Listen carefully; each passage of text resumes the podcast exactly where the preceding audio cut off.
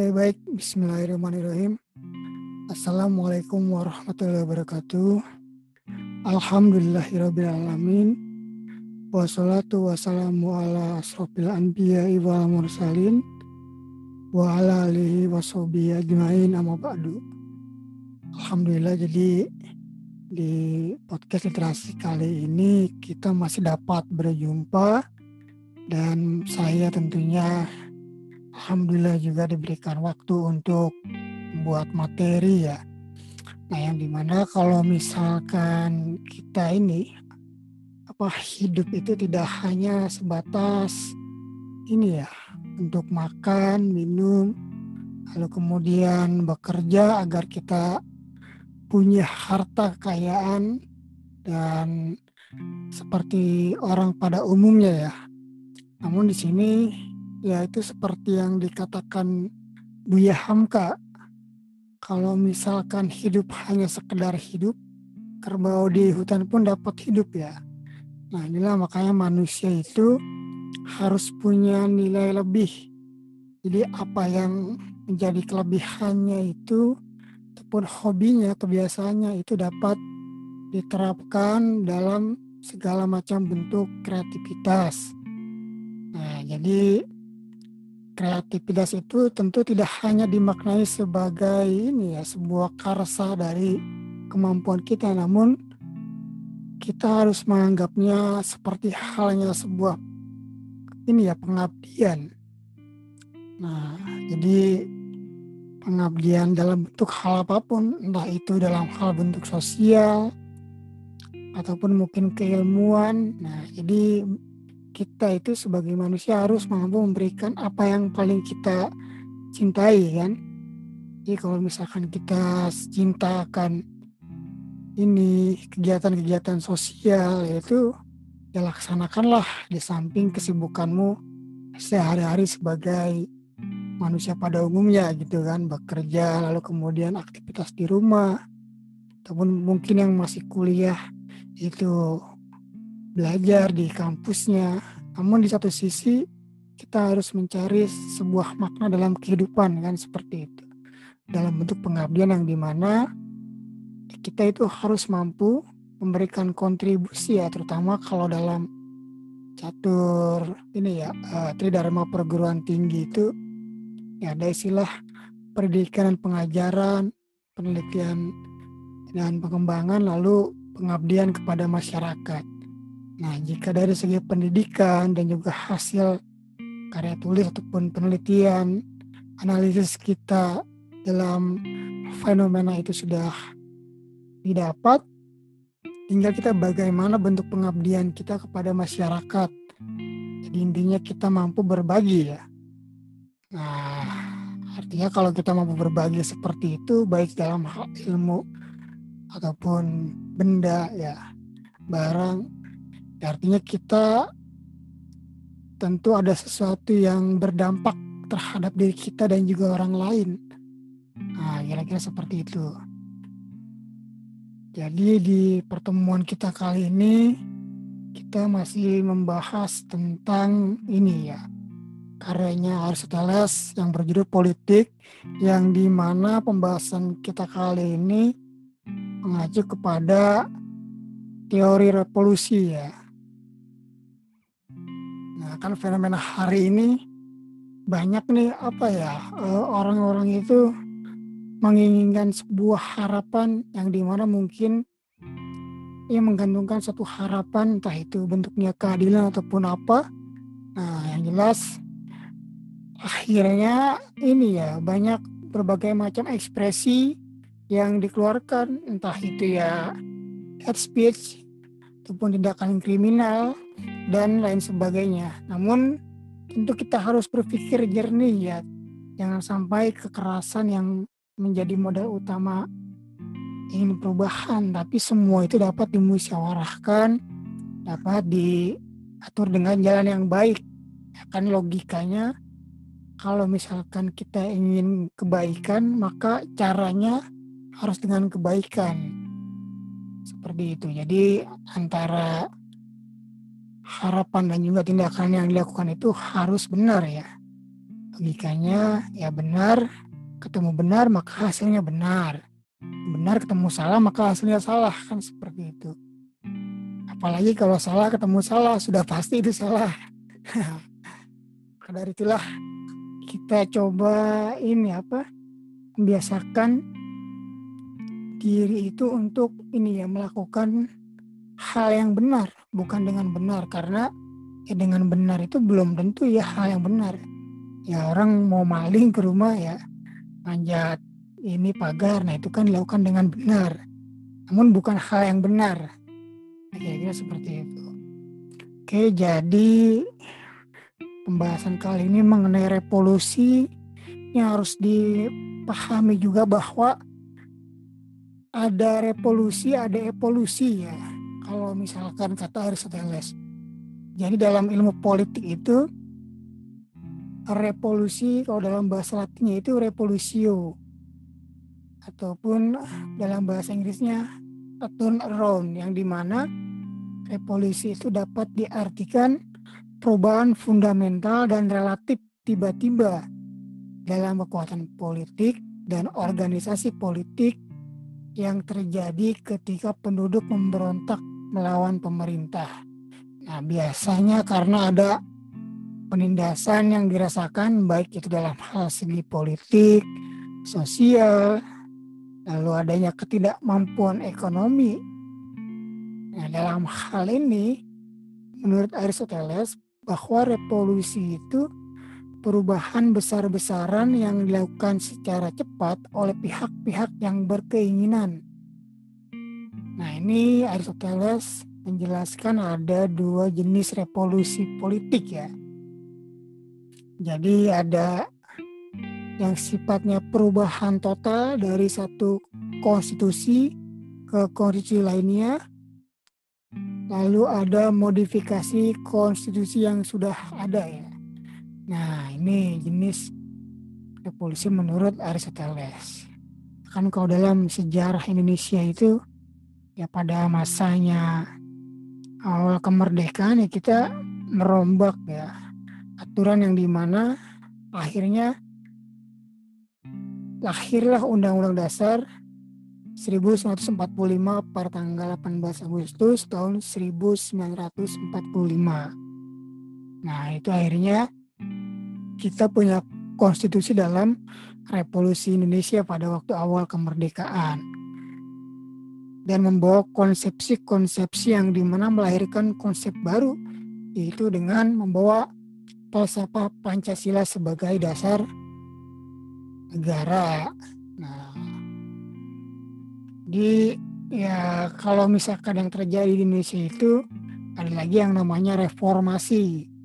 Nah, dengan perbaikan konstitusi yang di mana adanya aman ini ya apa amandemen Undang-Undang Dasar 45 setelah pasca reformasi itu tahun 99 yang di mana hari ini ya kita sudah amandemen keempat ya.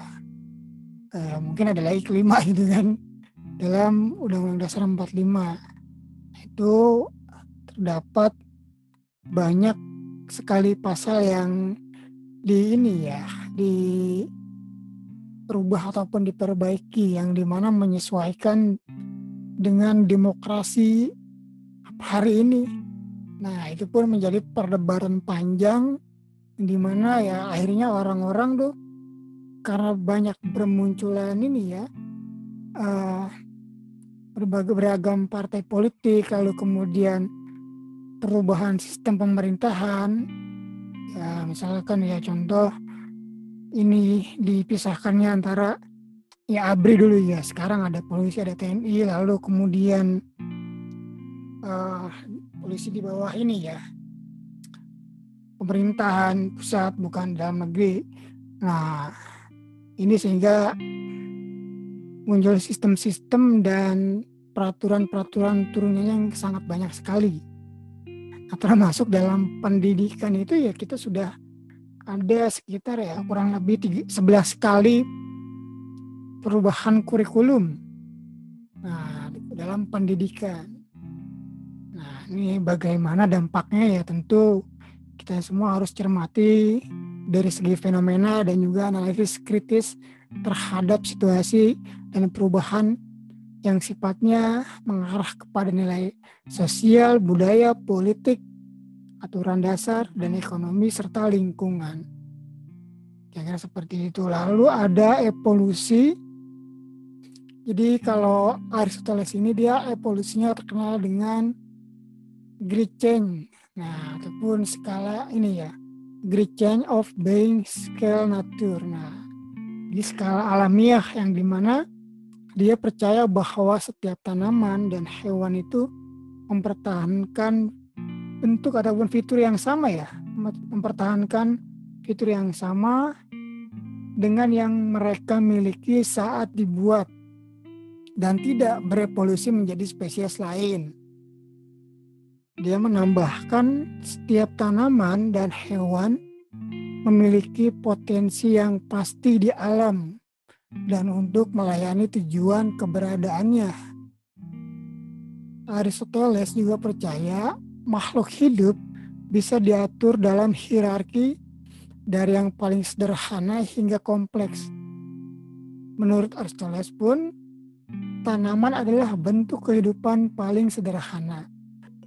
Dalam teori evolusinya, pada esensinya bahwa setiap tanaman, hewan itu ia tidak berevolusi dan ketika ia dibentuk dalam ini ya spesies serta fitur tertentu maka ia sifatnya tetap ya dan keberadaannya itu sudah disesuaikan bahwa memiliki tujuannya masing-masing dalam ini ya rantai kehidupan kira-kira seperti itu.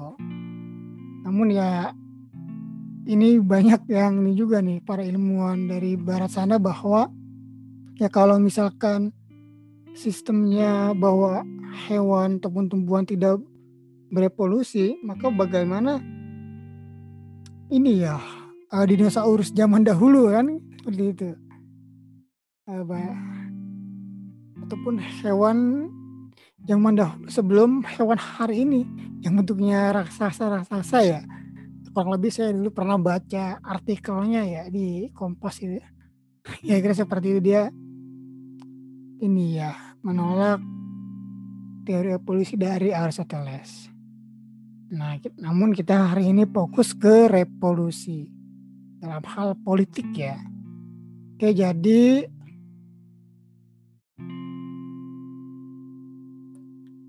ada motivasi dasar timbulnya revolusi ini. Jadi kalau kata Aristoteles itu ada dua motivasi dasar yang mendorong dan merangsang manusia untuk melakukan revolusi, yaitu keuntungan dan kehormatan. Jadi ya kenapa timbulnya ini ya manusia untuk melakukan revolusi itu yang pertama ya terkait dengan keuntungannya sebagai manusia ya. Jadi apakah dia merugi? Dan apakah harga dirinya kehormatannya? Itu ia dapatkan. Lalu bagaimana ia melihat kehidupan orang lain? Nah ter, ketika terjadi ketimpangan yang jauh dari harapan itu tentu orang akhirnya ada rasa ketidakpuasan dalam kondisi hari ini. Nah, apalagi ketika ia merasakan kerugian dan ketidakhormatan yang sifatnya turun-temurun. Nah, sehingga orang-orang mulai berpikir ada apa dengan kondisi hari ini. Nah, bahwasanya kondisi yang menimpanya itu ialah seakan-akan kondisi yang tidak baik-baik saja sehingga sifatnya destruktif dan juga secara turun temurun nah itu ditambah lagi pada masa zaman dahulu itu kan perbudakan itu sebuah hal yang sangat ini ya ekstrim yang di mana manusia itu dijadikan budak ya disuruh-suruh semaunya oleh ya para tirani ya.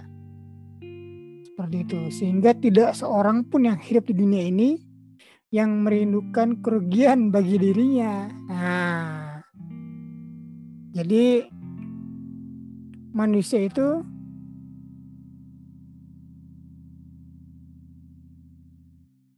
Nah, manusia akan selalu berupaya menghindari hal-hal yang merugikan dirinya. Sebaliknya, ia akan senantiasa berupaya untuk meraih keuntungan yang sebesar-besarnya bagi dirinya sendiri. Ia akan mencari peluang untuk mendapatkan keuntungan itu. Manusia juga memang senantiasa menambahkan keuntungan ya dalam hal apa pun bagi dirinya.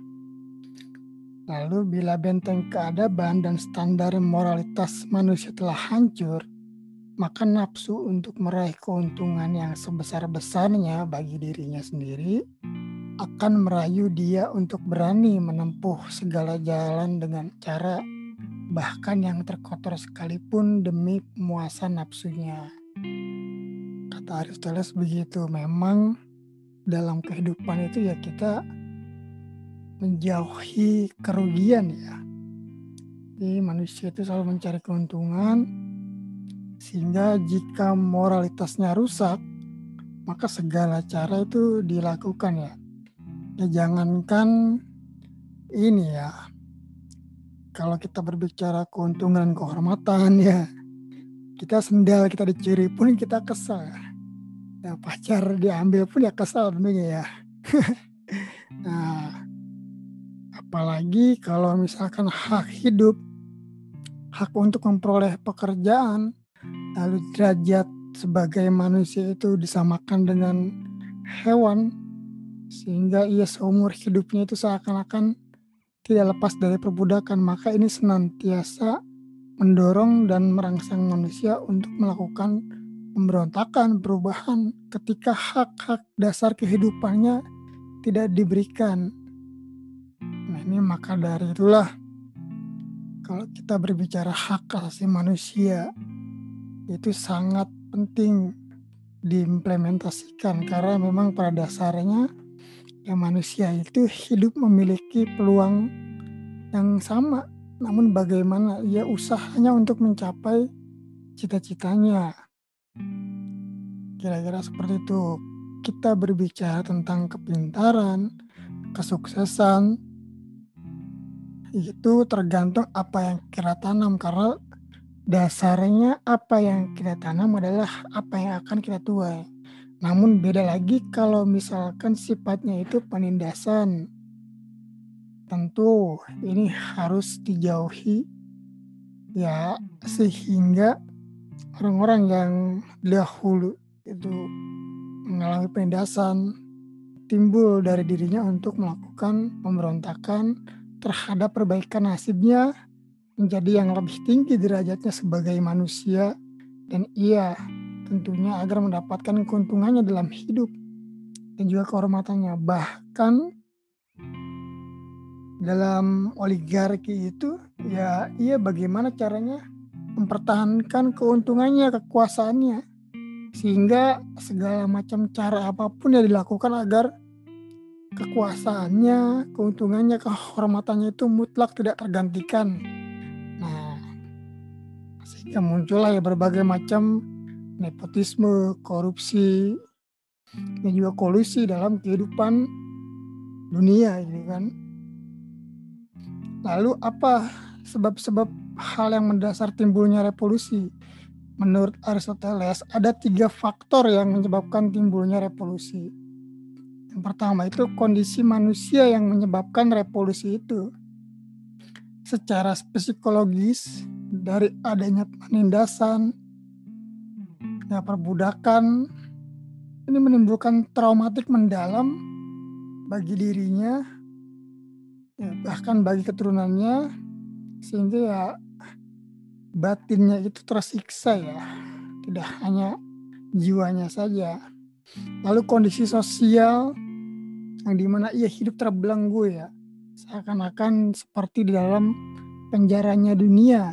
Nah, walaupun tangannya tidak terikat, tapi secara kehidupan sosial masyarakat, hak-hak hidup, pekerjaan, kebebasannya terkekang sehingga inilah kondisi seperti ini yang menyebabkan manusia itu untuk melakukan perubahan, melakukan reproduksi. Karena apa? Adanya ketidakpuasan terhadap ketidaksetaraan. Itu. Lalu yang kedua itu keinginan dan impian yang hendak diraih. Nah, ia ingin menjadi manusia yang bebas, merdeka ya. Manusia yang merdeka, merdeka lahiriah batiniahnya karena memang keinginan dan impian yang hendak diraih itu sesungguhnya adalah sesuatu yang berasal dari dalam diri manusia itu sendiri yang merupakan penyebab utama bagi pecahnya revolusi ketika keinginan yang berasal dari dalam diri manusia itu tidak ia raih gitu kan. Akhirnya ia bergantung tapi tak bertali ya. Itu ibaratnya orang sedang main layangan itu layangannya sudah tinggi harapannya sudah tinggi keinginannya sudah tinggi namun orangnya masih di bawah. Kenyataan kehidupannya tidak sampai yang seperti itu. Dari itulah keinginan dan impian yang hendak diraih ini merupakan penyebab utama juga dari apa yang sebenarnya merupakan motivasi dari orang-orang yang menyebabkan timbulnya revolusi itu. Nah, yaitu tentunya keinginan dan impian yang hendak diraih itu berupa ya keuntungan, penghargaan, kehormatan. Ya dalam hal ini kan kalau kita bicara keuntungan ya ada jumlah, ada nilai. Keuntungan dalam hal jumlah itu bagaimana ia mendapatkan ya misalkan saja kebutuhan ininya pokoknya. Nah, kebutuhan akan makanannya jika saja ia tidak mendapatkan hak yang sama dibatasi hanya makan nasi saja. Dalam hal jumlahnya mendapatkan nasi. Sedangkan ia tidak boleh memakan makanan yang lainnya ya tentu dalam hal segi jumlah ia merasa dirugikan sementara orang-orang para bangsawan, para oligarki, para tirani ini ia bisa memakan apa pun dari hasil keringat orang-orang yang dijadikan budak ya, orang-orang yang ditindas, orang-orang yang dipekerjakan secara paksa. Nah, yang di jumlah ini merupakan sebuah hal yang sifatnya merugikan. Sehingga ia tidak terlihat lagi sebagai manusia itu mendapatkan kehormatannya. Dari segi nilai akhirnya kita berbicara kualitas ya kualitas.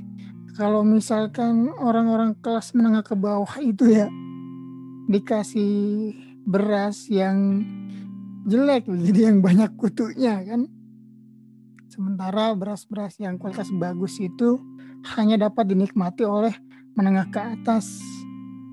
Nah ini juga yang menyebabkan adanya kerugian dalam hal nilai. Maka ia akan mencapai titik klimaks yang di mana ia ingin ya mendapatkan keuntungan yang sama dalam hal segi nilai yaitu kualitas dari barang tersebut. Nah, belum lagi berbicara rohani, bagaimana ia mampu menenangkan dirinya. Nah, secara fisik bagaimana ia mampu ini ya untuk istirahat, berkumpul bersama sanak saudara keluarga dengan merdeka ya. Kapan pun tidak terikat oleh waktu. Nah inilah maksudnya itu ke arah sini. Berbicara mengenai keuntungan penghargaan kehormatan yang hendak diraih dan diimpikan oleh masyarakat pada umumnya di mana orang-orang yang belum mendapatkan kehormatannya keuntungannya lalu ada lagi kondisi politik yang tidak sehat, merupakan asal mula dan penyebab timbulnya revolusi dan berujung melakukan pemberontakan. Jadi kondisi politik yang di mana saling memperebutkan kekuasaan bahkan tidak hanya ya, sifatnya ingin memperbaiki nasibnya sebagai kelas ini ya. Kelas bawah ataupun masyarakat yang ditindas. Bahkan antara sama bangsawan pun sama oligarki itu ya akhirnya bermain politik yang di mana dia ingin merubah tatanan yang sudah ada aturan yang sudah ada sehingga aturan tersebut menguntungkan bagi dirinya dan kelompoknya. Nah ini kondisi seperti ini memang kondisi yang harus dihindari dalam kehidupan berbangsa dan bernegara. Nah sebagai upaya pelestarian, maka dari itulah keadilan, kesetaraan, dan merdekanya manusia itu harus diberikan. Karena memang pada dasarnya penjajahan di atas dunia itu harus dihapuskan. Ya. Tidak sesuai dengan peri kemanusiaan dan peri keadilan. Kira-kira seperti itu. Lalu kita dalami lebih lanjut ya. Jadi kata Aristoteles dari sini turunannya itu ada 11 hal yang menyebabkan manusia tidak puas dan melakukan pemberontakan yaitu jadi tadi dua di antaranya yang sudah disebutkan. Di antaranya yaitu keuntungan penghargaan. Lalu lanjutannya itu perlakuan yang tidak pantas atau perlakuan yang buruk ya. Ill treatment yang di mana ya ketika manusia itu derajatnya tidak dimanusiakan nah ia diperlakukan semena-mena oleh orang yang memerintahnya yang menguasai tatanan lingkungan dan sumber daya manusianya. Ini menyebabkan akhirnya ya kondisi psikologis nah dan pikirannya itu terkekang dan tidak bebas ya sehingga menyebabkan ketakutan.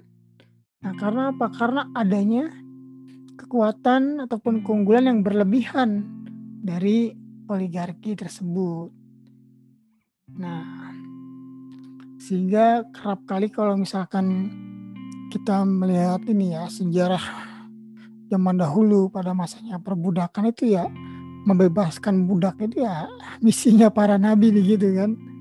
Nah, itu kalau kata Kunto Wijoyo itu setiap manusia mewarisi eh, tugas kenabian yaitu tugas profetik, dakwah dan juga advokasi terhadap masyarakat yang di mana ya itulah kalau zaman dulu kan membebaskan budak dari perbudakan Nah, sesuai dengan surat Al-Balad ya. Ya 13 14. Nah, ini kalau keunggulan, kelebihan, kekuatannya secara berlebihan akhirnya ini dampaknya sifatnya destruktif ke bawah.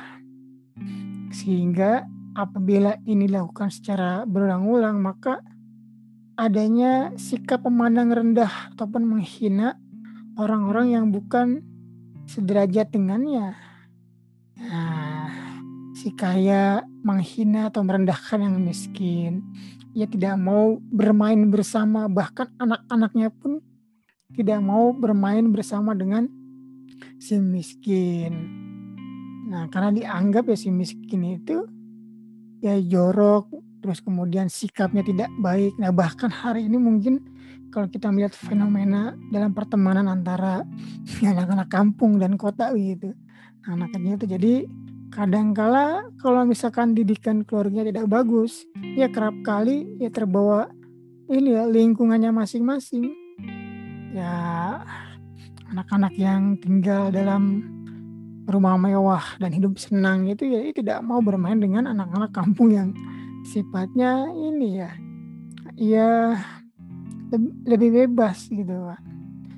Nah sehingga orang tuanya pun timbul kekhawatiran bahwasanya jika anaknya dibiarkan main bersama anak-anak yang ini miskin ataupun yang tidak miskin namun hidupnya di kampung dikhawatirkan ya ada khawatir dari orang tua sikapnya tidak baik nah sehingga dari kecil ini sosial keturunannya itu akhirnya kurang kan seperti itu sehingga timbullah ketidakseimbangan antara kondisi sosial dan kehidupan masyarakat itu yang kelas menengah ke atas dan menengah ke bawah.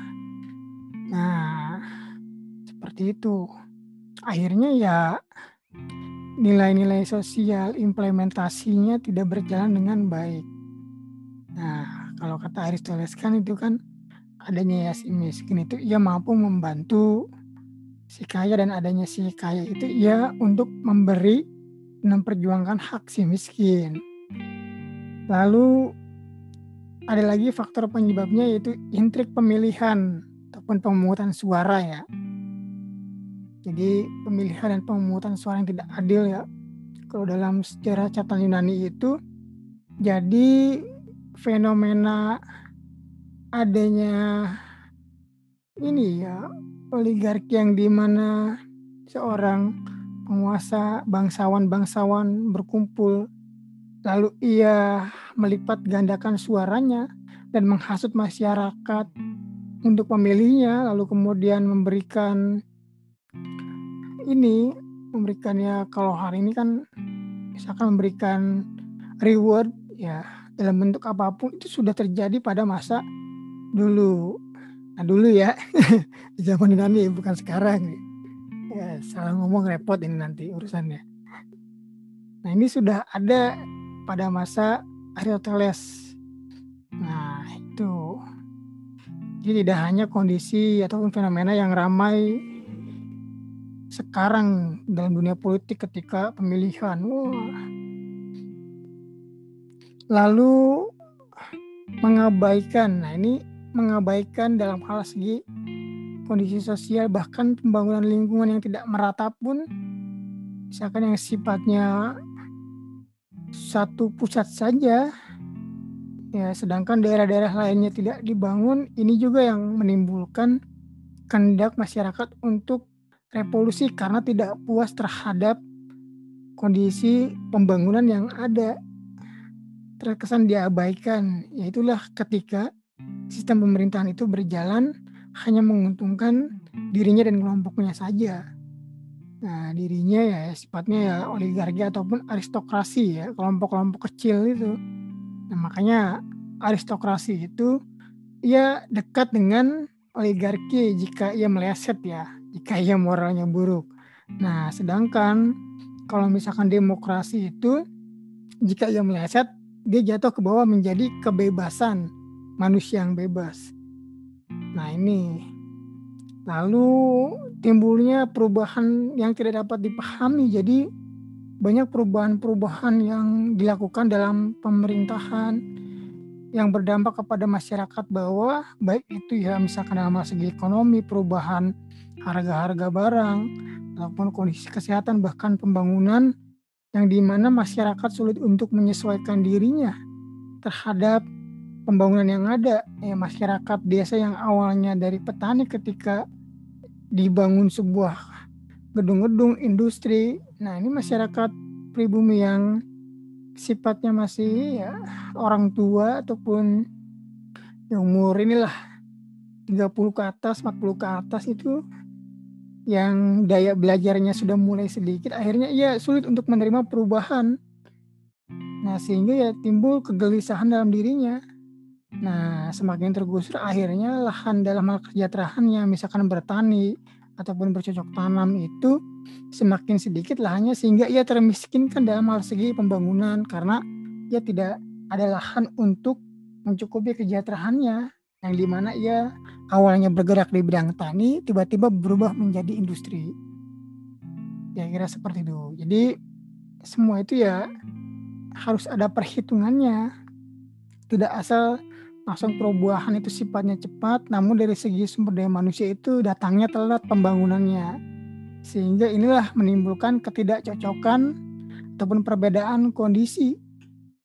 Nah, ketidakcocokan, perbedaan kondisi ini juga yang menyebabkan bahwasanya ya sulit bagi masyarakat itu untuk mengikuti perkembangan zaman terutama ya orang-orang yang sudah tua lalu kemudian kondisi lingkungan yang kurang mendukung serta pendidikan yang sudah ia tempuh pun tidak mendukung sehingga inilah muncul kegelisahan dan ada rasa ketidakpuasan apalagi ketika yang diutamakan itu dalam segi ekonomi pembangunan ialah bukan masyarakat sekitar tapi orang-orang dari luar bahkan tenaga ahli yang dari luar diambil kan. Nah, akhirnya banyak yang protes, entah itu bentuknya demonstrasi. Kira seperti itu, banyak ya. Ini bagaimana nih 11 hal yang menyebabkan manusia tidak puas dan melakukan pemberontakan ini kira-kira ada nggak di kita hari ini ya. Mudah-mudahan fenomena ke depannya, kondisi dan juga implementasi ke depannya dalam pemerintahan ini semakin membaik. Tentunya kita harus optimis sebagai generasi muda. Karena itu kenapa ini masa depan bangsa ada di generasi pemuda. Karena memang pemuda lah yang masih kuat berpikir dan juga bekerja, bertindak. Nah itu logikanya kan seperti itu. Lalu menurut Aristoteles revolusi pun bisa saja terjadi dalam sistem demokrasi. Nah, ini Aristoteles mengatakan kata Aristoteles revolusi ini terkadang juga bisa terjadi dalam demokrasi meskipun jarang. Nah, karena di mana orang kaya bertambah banyak dan properti bertambah, akhirnya mereka menjadi oligarki atau dinasti ini jika moralitas dan kepekaan kesadaran sosialnya itu rendah ya. Dia akhirnya menjadi oligarki dan juga membangun dinasti. Ya ampuh ya anak menantu ponakan ipar semuanya memimpin dan berkuasa. Pemerintah juga terkadang berubah tanpa hasutan oleh kombinasi orang-orang yang lebih kejam seperti di Hersia. Nah itu pada masa dulu itu di Yunani di Hersia itu terjadi ya. Jadi untuk tujuan apa mereka mengubah cara pemungutan suara dari pemungutan suara ganda? Ini yang tadi saya bilang bahwa fenomena adanya suara ganda ataupun diperbanyak itu terjadi ya pada masa yang kuno dulu. Dan dengan demikian membuat mereka sendiri terpilih. Lalu ada lagi karena kelalaian seperti halnya ketika warga negara menerima mereka yang bukan teman konstitusional ke dalam jabatan kepala negara.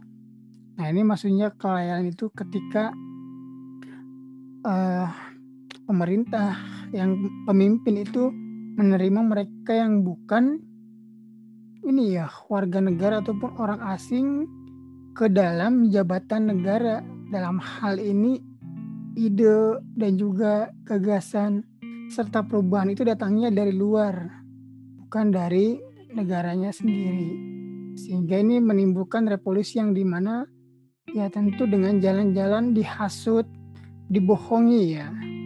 Nah ini bisa terjadi tentu memanfaatkan situasi yang di mana ketika masyarakat itu merasa tidak puas dan dibangun isu-isu politik hasutan ya opini yang dibangun, hasutan, propaganda, nah, maka akhirnya muncullah orang-orang yang seakan menjadi penolong dari negara-negara luar ataupun orang-orang tertentu yang di mana ia menawarkan semacam ya konsep ataupun janji-janji. Nah akhirnya revolusi itu terjadi dengan membawa konsep dari orang-orang asing tersebut. Nah, lalu revolusi ini ya bisa terjadi juga ketika itu tadi orang-orang yang kaya lalu kemudian properti bertambah tanpa dibarengi moral yang kuat yang memiliki segala macam sektor bisnis nah mereka akhirnya menjadi oligarki dan membangun dinasti yang di mana aturan-aturan undang-undang dan sistem yang dibangun itu mengokohkan kekuasaannya seperti itu. Jadi Aristoteles itu membagi juga revolusi melalui dua cara yaitu kekerasan dan penipuan. Nah, ini kekerasan dan penipuan ini ya bisa datangnya kekerasan itu dari bawah bahkan kekerasan itu bisa muncul juga dari dalam oligarki tersebut dalam pemerintahan misalkan pemerintahan yang oligarki jadi adanya perselisihan antara para ini ya, para pemegang kekuasaannya. Bahkan di zaman Yunani itu gara-gara masalah perkawinan yang tidak jadi ataupun gara-gara anaknya itu bertengkar bahkan gara-gara harta warisan di mana satu anak yang di da, didahulukan dan diberikan jabatan besar, pengaruh besar, akhirnya anak yang lainnya itu melakukan revolusi dengan jalan kekerasan. Nah, ini terjadi seperti itu. Tidak hanya sifatnya dari masyarakat ataupun orang-orang yang tertindas saja. Lalu jalan penipuan ya ketika itu tadi yang bahwasanya orang-orang yang asing ataupun orang-orang yang sifatnya diajak kerjasama untuk ya kalau zaman dulu di Yunani itu ya pada masa peperangan ataupun Indonesia juga bahkan ada ya. Jadi sifatnya dibantu lah gitu kan ya.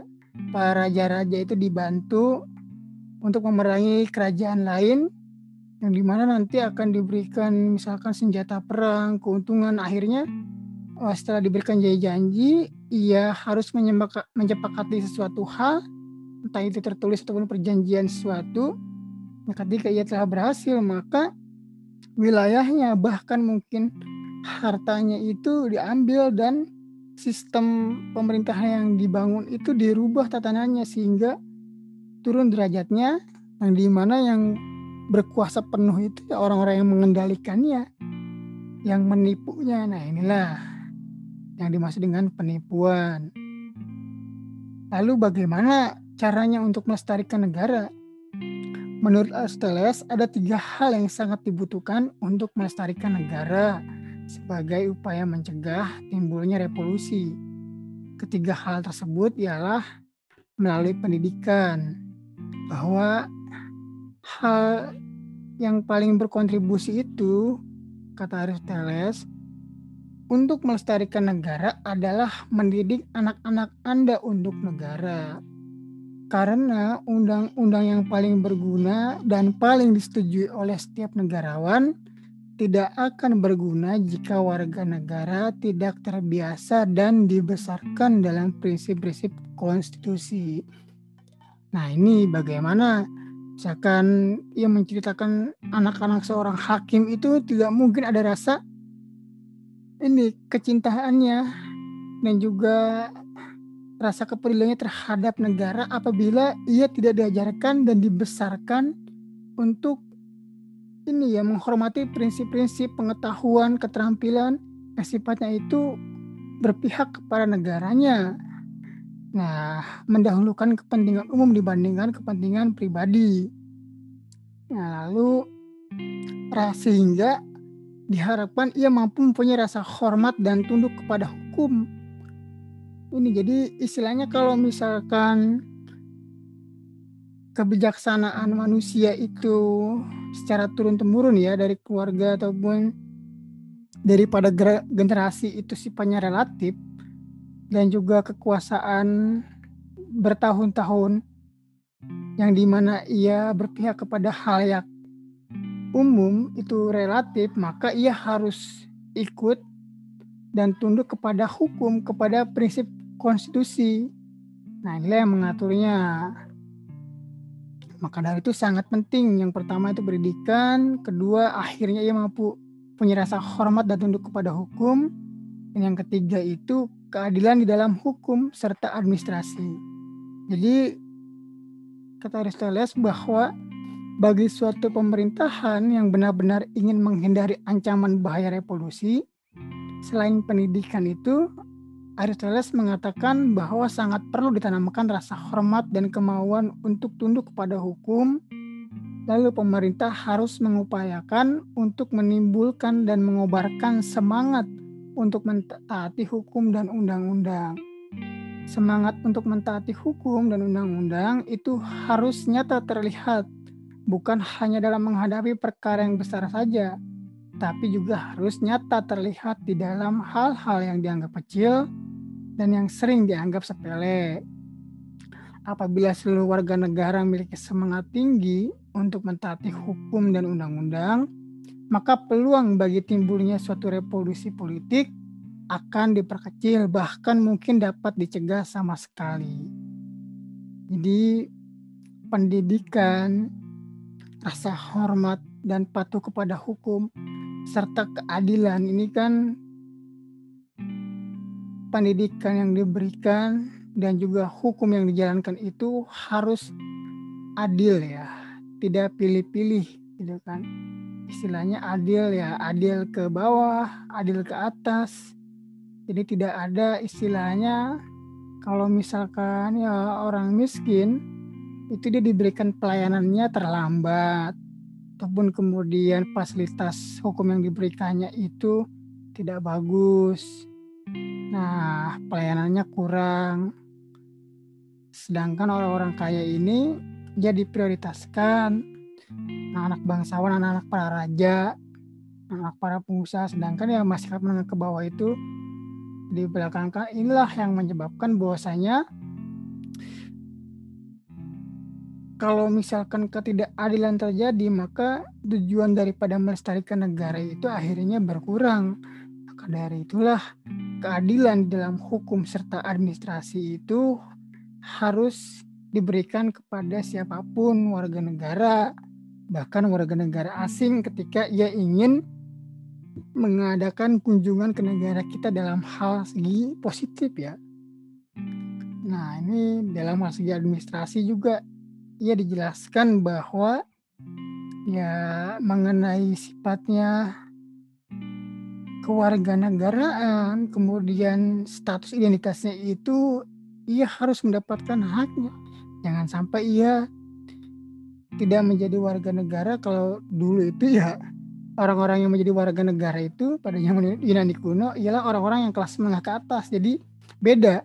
Nah, ini sehingga orang-orang yang menjadi warga negara, orang-orang yang mampu berperan dalam hal segi pengambilan keputusan dan ia masuk dalam tugas-tugas kenegaraan pemerintahan Nah, makanya ia tinggalnya di kota. Nah, inilah makanya kata Aristoteles pun bahwa kota itu tidak bisa sangat ramai sekali dan tidak bisa kapan setiap waktu. Nah, karena orang-orang yang di kota itu ialah orang-orang yang yang seharusnya bekerja untuk negara yang di mana mengatur ya pemerintahan. Nah, jadi sifatnya tidak sangat ramai. Nah, kalau hari ini kan justru semuanya ke kota, bebas ya mau dia mengabdi untuk negara, mau dia siapa, mau dia pedagang, mau apa pun, administrasi, ya terus kemudian ya pusat hiburan, pusat pemerintahan, pusat pendidikan, bisnis, semuanya di kota ada ya. Wah, nih ini tidak sembarangan. Sedangkan orang-orang yang warga biasa, pribumi yang lainnya itu ya ia tinggal tetap di wilayahnya. Nah inilah maksudnya dari kota. Jadi ada ini ya mis konsepsi ya segi istilah kota ini kan? Kira-kira seperti itu. Kita harus meninjau segala sesuatunya itu ya. Bagaimana nih kan? Dasarnya apa? Nah ya kalau misalkan kita tanpa adanya dasar ya sulit juga repot juga kita kan? Dalam hal segi berbuat bersikap lalu kemudian menentukan keputusan apalagi lagi dalam hal segi keilmiahan. Berpikir ilmiah. Oke mungkin cukup sekian untuk penjelasan kali ini. Semoga bermanfaat walaupun tidak banyak. Dan mudah-mudahan di podcast selanjutnya kita akan membahas tentang keadilan ya. Nah, justice for all, eh, kalau dalam lagu tuh ada tuh. Oke, wabillahi taufiq wal hidayah. Wassalamualaikum warahmatullahi wabarakatuh.